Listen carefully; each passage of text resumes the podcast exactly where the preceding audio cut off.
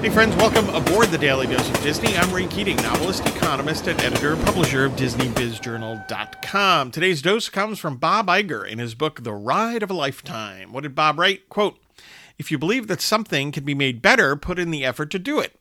If you're in the business of making things, be in the business of making things great. Close quote. This is the antidote in my mind to the just enough, right? I'm going to do just enough to get by. Well, why do it then? What's the point? Um, you know, Iger talks about shooting for greatness. Another word, another word you could use here is excellence. Shoot for excellence. Strive for excellence. That'll be good for you, for your career. It'll be good for the people that you're serving, whether it's your boss or your clients. Um, always seek improvement along the way. Be as good as you possibly can these seem like common sense, straightforward things, but think about how often it is, how often people slip into that just enough, getting by, that'll be fine type of mentality.